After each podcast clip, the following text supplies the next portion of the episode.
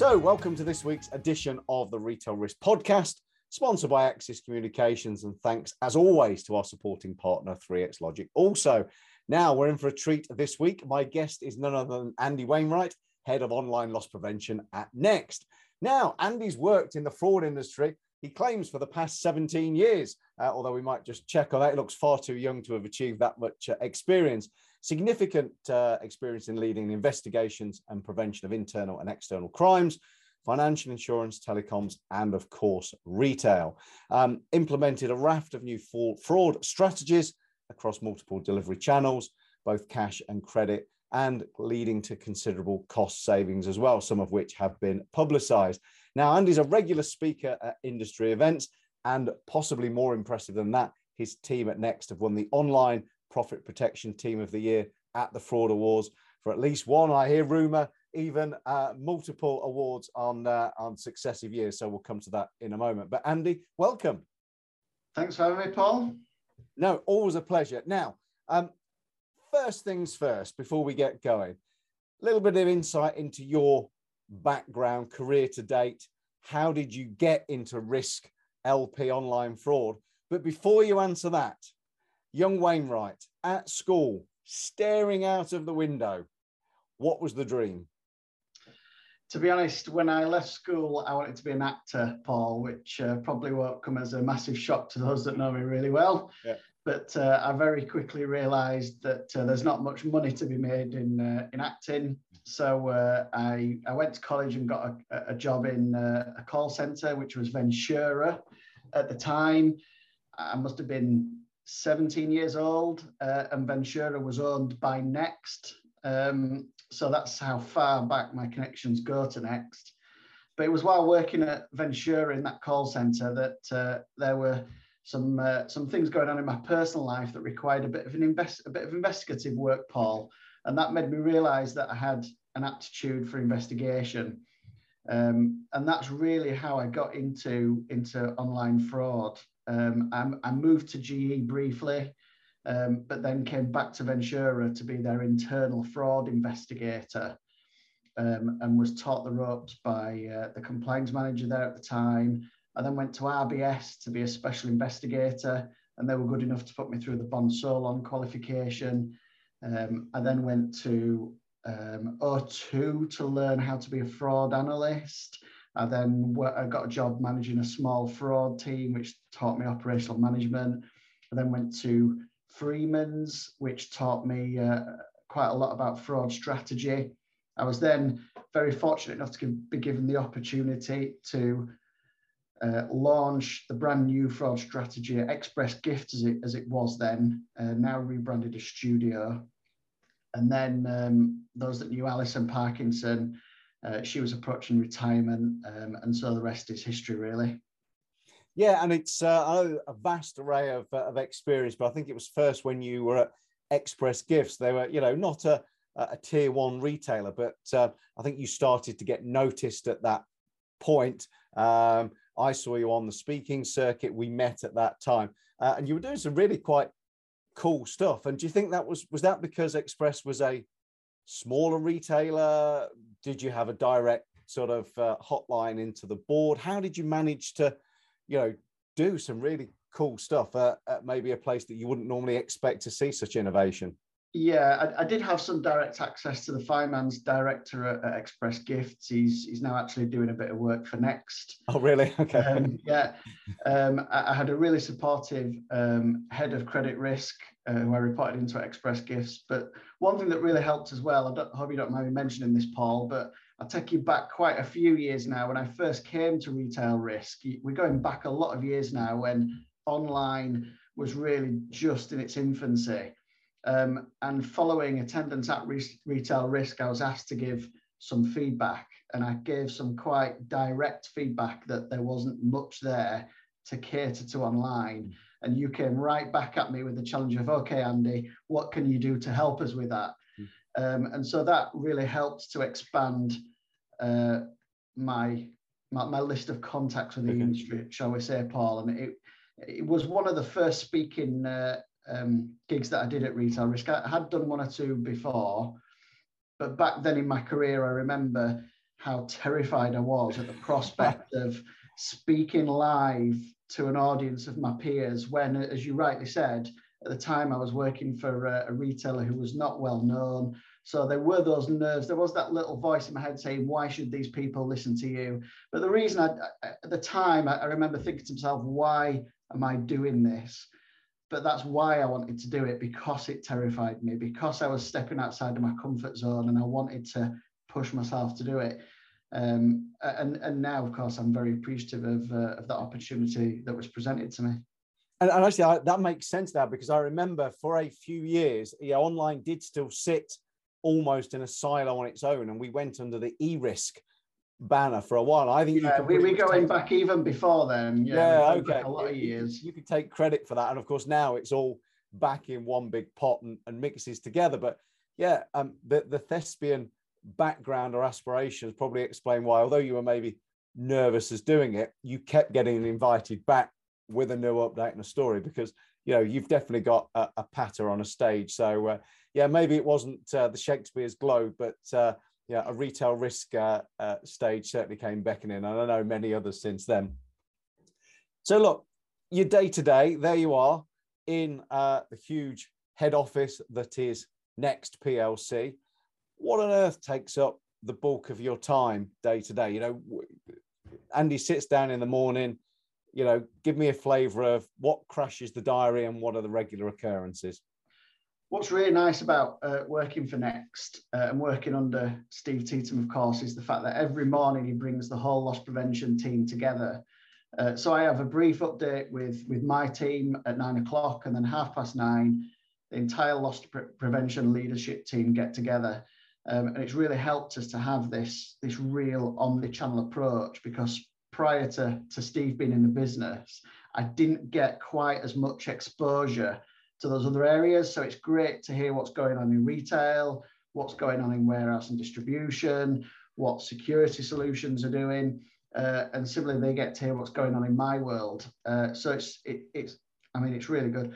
Yeah. The next thing that I do is then review the fraud that the business is experiencing, and then agree the approach with my team, essentially what are we going to do about it, and then look to where we need to feedback that back into the strategy, and then other project tasks as well then come after. Okay, and are you able to give us a, fascinated that you're looking at that on a daily basis. Is there any shifts in terms of focus areas that you've seen over the last year or two, any insight that you feel comfortable to share? So this has gone up, this has gone down. The main shift in online fraud has been that we're now seeing a population of fraudsters that don't actually commit the crime themselves. They attempt to recruit the general public to do that. So if you've got someone that's coming into your store to collect a parcel that's been fraudulently ordered, it's because they've been recruited by someone else. So the fraudster will recruit them online, give them the details that they need to set up an account or to log into an existing account. And the person collecting in store is the end user. It's not your typical fraudster. It's someone that's been persuaded by the offer of low price goods. And then when they start to go down that rabbit hole, they realize that actually I'm being persuaded to commit fraud here. But unfortunately, greed takes over and they go through with it. So what we try and focus on is getting to that next tier above the people that are coming in to collect the parcels and understand who are these people that are actually in possession of this personal data that are teaching others how to commit fraud. That's fascinating. So as a retailer, at the highest level, that would seem like a law enforcement role to do that. But as a business, do you think, okay, well, there's so much benefit to us to stopping that process that you'll deploy resources to do that investigation work? Absolutely. And the tone from the top is really important at Next, because we do get that support to do that. There's a real belief in what we do. And it's interesting to hear you refer to us almost like a pseudo police force. We do value the police skills, and we have got people within our team that have got those skills. In fact, we've just expanded our field team to double. So previously we had a team of 3 covering all of the UK. We've now doubled that. So we've got a team of 3 in the north and a team of 3 in the south.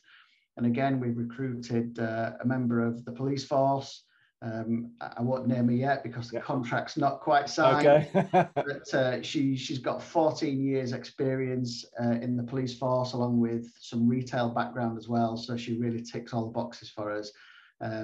So yeah, we invest in that, and we think it's really important. We do have those online tools, but you know, there are certain things that you can't get to without going there and doing some good old-fashioned policing. And sometimes that does require you to sit someone down in the store and have what we like to call a friendly conversation, where we interview them and just understand, look, how has this been facilitated? Who put you up to this? And essentially, who else can you point the finger at? Right. And just very lastly on that point, have you been able to then, in effect, put a bow on that case and then present it to the police and take that through to prosecution? Have you had that level of success with this approach? Yeah, I mean, that's exactly what our end goal is. So we've arrested, or had arrested, should I say, we don't physically arrest people ourselves, but we've had 16 people arrested in the past 12 months. And we were slowed down slightly because of various pandemic related restrictions. But yeah, when we sit someone down to have a conversation in store, generally speaking, there will be an entire evidence pack that's been put together before that. So we'll have done the background work, the surveillance will have been taking place both online and in person where that's appropriate. We'll have identified our persons of interest. We'll have had the conversation with police before we do anything. We let them know exactly what we're doing, and we get their support and their buy-in. So when we sit that person down to have that friendly conversation, it's all ready to go. And 9 times out of 10, not always, but hopefully when we follow that approach, the police will support, they'll come, they will effect the arrest, we'll support them in Section 18 searches, and then we'll push it through CPS to a final prosecution. And really that's the message that Next wants to send out to the criminal fraternity, that there is risk involved. And if you do this at Next, there is a very good chance you will get caught. Yeah, amazing to see almost the Next, I loosely use the term private police force, but investigation team actually out on the ground, you know, pursuing fraudsters. I mean, that's just got to be superb for retail as a whole, and like you say, big benefit for Next as a business. So you mentioned that particular approach going out there, you know, putting miles under wheels, as it were, but any other challenges that have led to projects that you're working on at the minute? What are you focusing on? What's the next thing on your desk that's coming over the horizon? Well, one thing that we're also doing as well, I obviously mentioned that team expansion, but we're bringing in some external consultants to provide some formal legal training, both for the new starters and for existing staff as well. So we're putting a lot of investment into getting our guys formally and professionally qualified. One thing that Next never does is sit still. The business is always pushing forward. And the business wants this customer-centric approach. And our job is to manage those risks. So within loss prevention, we don't want to be seen as a blocker. We don't want to block or hinder, but we want to help the business to take those risks in the right way. So all the time when the business is introducing these newer initiatives, such as the Dropbox returns lockers in store, and all these other fantastic initiatives that make it really good for customers to deal with the business, that's where we come in and just help to mitigate those risks. So we never sat still.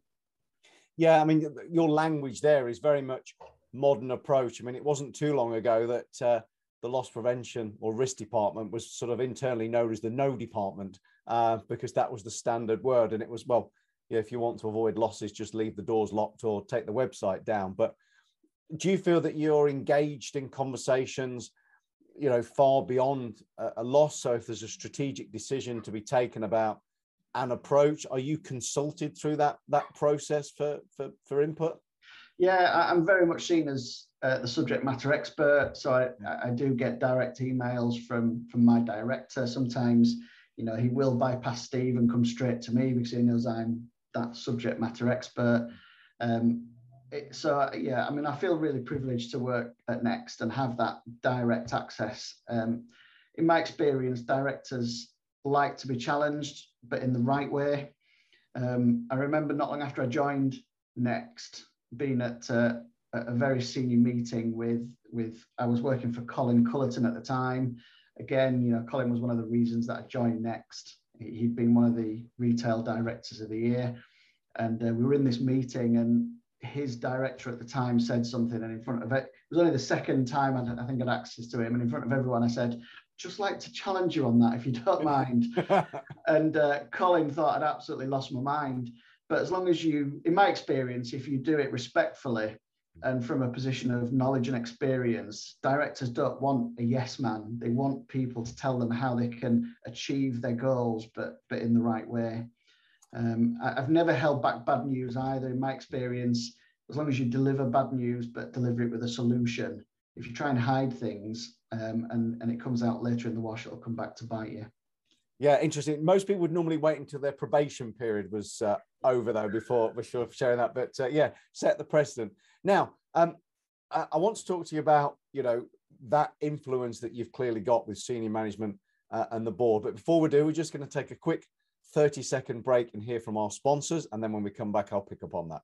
These days, surveillance cameras aren't just for monitoring a specific area, because with analytics those cameras can do so much more. Like with any new development, there has been some hype, some disappointments, and lots of new options for the collection and use of data. Axis enables a smarter and safer world by creating network solutions that provide insights for improving security and new ways of doing business. For more information about Axis, please visit our website, www.axis.com. So welcome back to this week's edition of the Retail Risk Podcast, sponsored by Axis Communications. Thanks as always to 3XLogic. Now, I am, of course, still talking to none other than Andy Wainwright from Next. Now, Andy, just before we took the break there, I alluded to the fact that clearly you've done very well with getting influence, and you spoke there about telling the truth and delivering it in the right way to senior management. Is that really, you know, your top tip for how to get what you want? You know, so you must sit there and think, I would really like this piece of technology or to change this piece of strategy.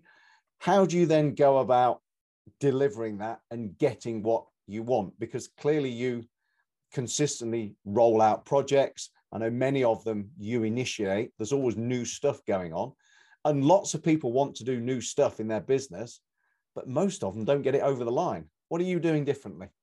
You just have to be very clear about what the return of investment is, Paul. It really is, in my experience, as simple as that. If you tell a senior director, you give me £1 million and I will give you £2.5 million, then that director will sign that line because it's a no-brainer. So you have to just boil it down to those terms and don't be scared to put your neck on the line. Don't be scared to promise that you will deliver something because that's what it takes to get something over the line. Yeah, give me £1 million, I'll give you £2.5 million back. That also sounds like the opening statement of a confession. That's how he got me with a promise like that. So look, and you've got this openness, but you have continued to rise through and operate at the very top levels of the industry. What qualities do you think a modern head of fraud, head of online fraud needs to have? Because no longer, I mean, you alluded to the fact that there's ex-police coming into the business, but once upon a time, big generalization, but quote unquote, everybody in your role was ex-law enforcement. Now, you know, many of them aren't. They've got a different skill set. So what do you think, you know, you have to bring to the table to operate at the very top?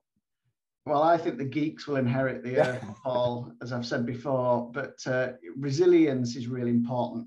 Certainly in online, it's just a constant cat and mouse game with the criminals, and they're just as geeky and sometimes even more so than we are. So keeping up to speed with what's going on is really important, because if you don't, they will just start to pull away from us. But for me, it's really important to just surround yourself with the best possible people and give them the environment to thrive. It's give and take, but in my experience, if you give first, you will get that back. If you invest in your people, you will get that return on investment, and they will give you of their best. You won't need to ask for it. It'll just come.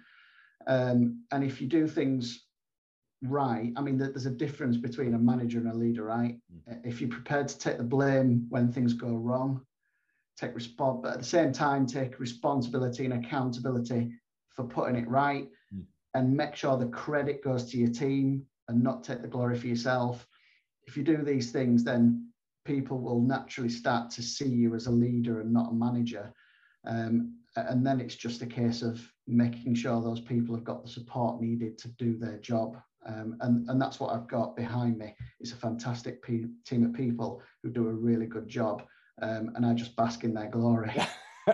I mean, honestly, that sounds like a mantra that we should be teaching in schools. I mean, yeah, how often do you hear, so, well, you know, it wasn't me, it was the other guy, it was because this happened, it was because that happened, it was, you know, because such and such happened. So, you know, to hear you say, you know, own it, you know, but how rare is that?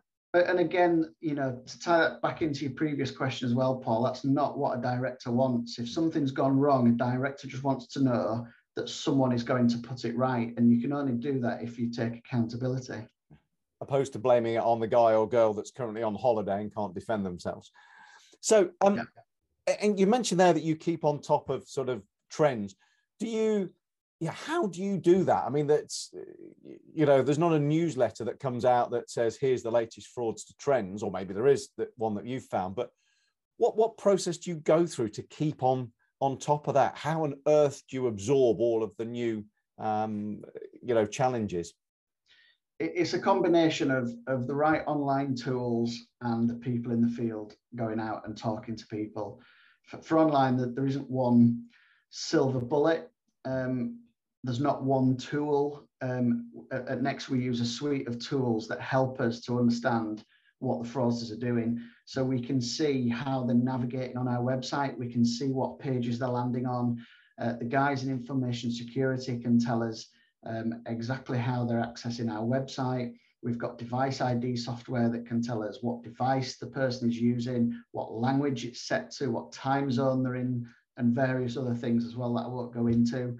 But again, those people in that field team that can go out and have those conversations with sometimes, you know, these young people who are coming into store and committing fraud, helping them to understand what they're getting themselves into. And they're the ones that can sometimes point us to some of these online marketplaces that we found where there are people just selling personal details with impunity. Mm. And again, one thing that we plan on doing in the future is getting out to some of these colleges and universities and schools where we know young people are being recruited by fraudsters and just helping them understand the risks involved and just helping them understand, look, this is crime that you're getting involved in, and you need to see it as such, because if you get caught, it could jeopardize your entire future.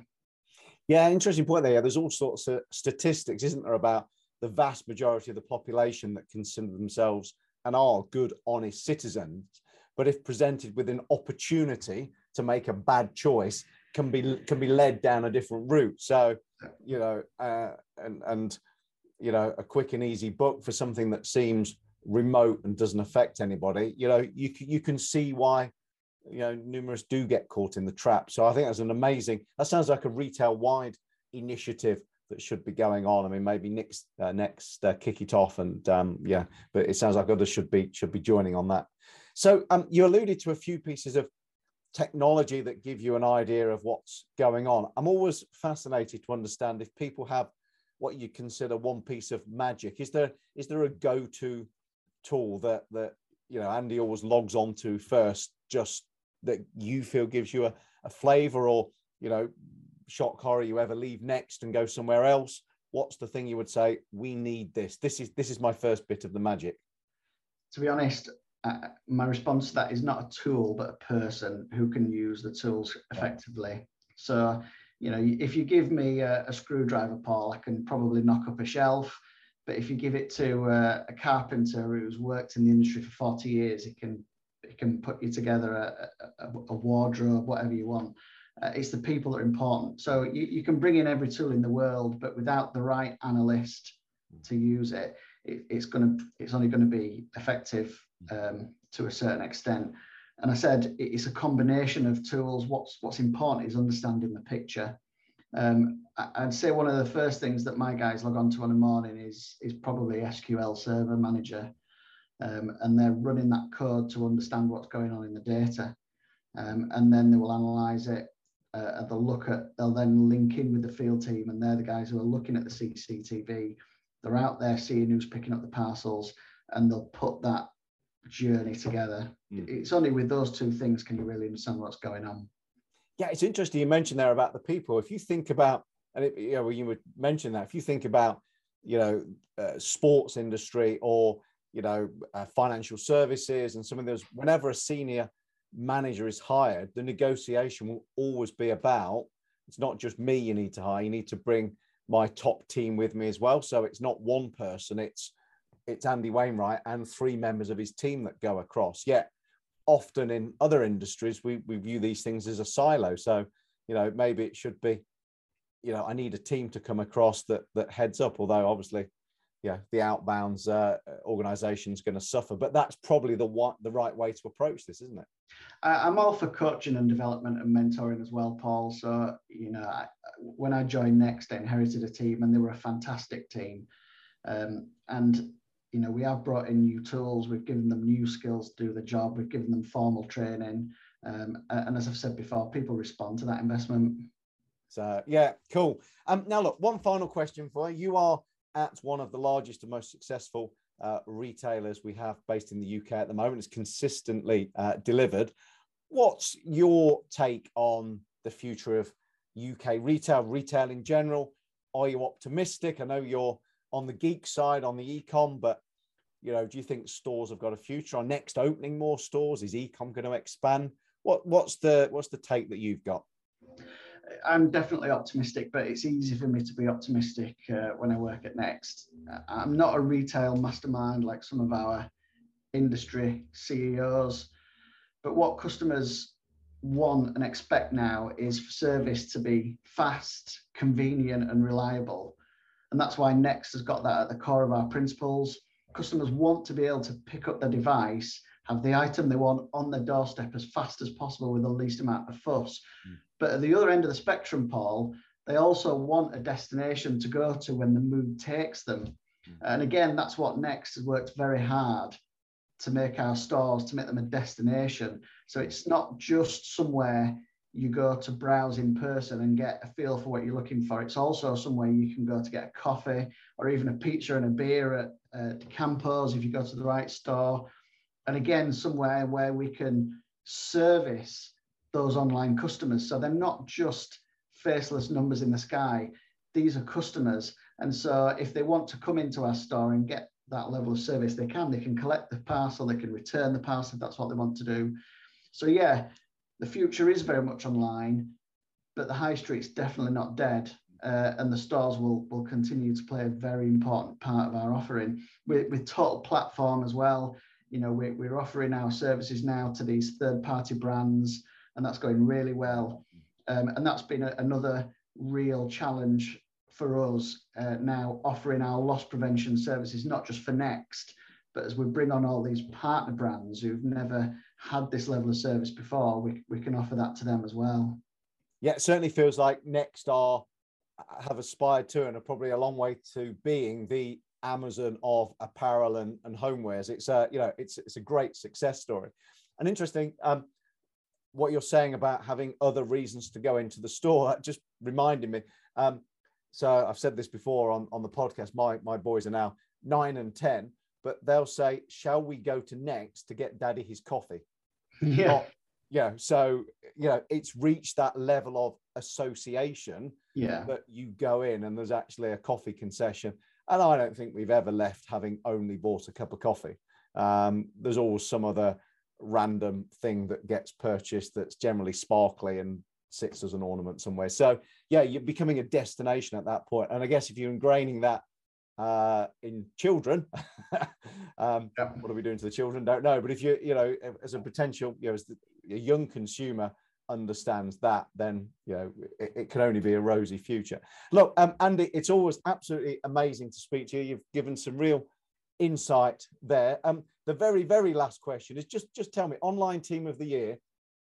I know is it like 11 years in succession? Or what are we up to? Is it 2 years on the trot you guys have got it? It's 4 years on the trot for Next. The winners prior to that were Express Gifts. I'm sure that's just a coincidence, Paul. Yeah. Yeah, no, you're right. I remember that now.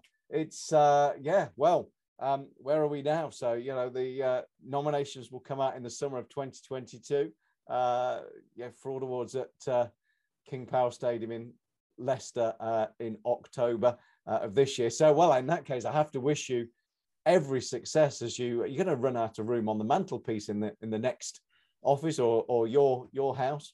I've asked maintenance to install an expanding shelf so that each year as necessary, we can just make it a bit longer. Absolutely amazing. Well, continue the good work. Absolute pleasure as always. And look forward to seeing you in a DJ, collecting an award and speaking again sometime soon. But for now, Andy, amazing. Thank you. Thanks a lot, Paul. The top people from the top organisations with the latest thinking about the best strategies to use in the greatest industry on earth, retail. The Retail Conference from the Retail Bulletin, exclusively at Retech Europe, 8th and 9th of November. Search The Retail Conference for more details.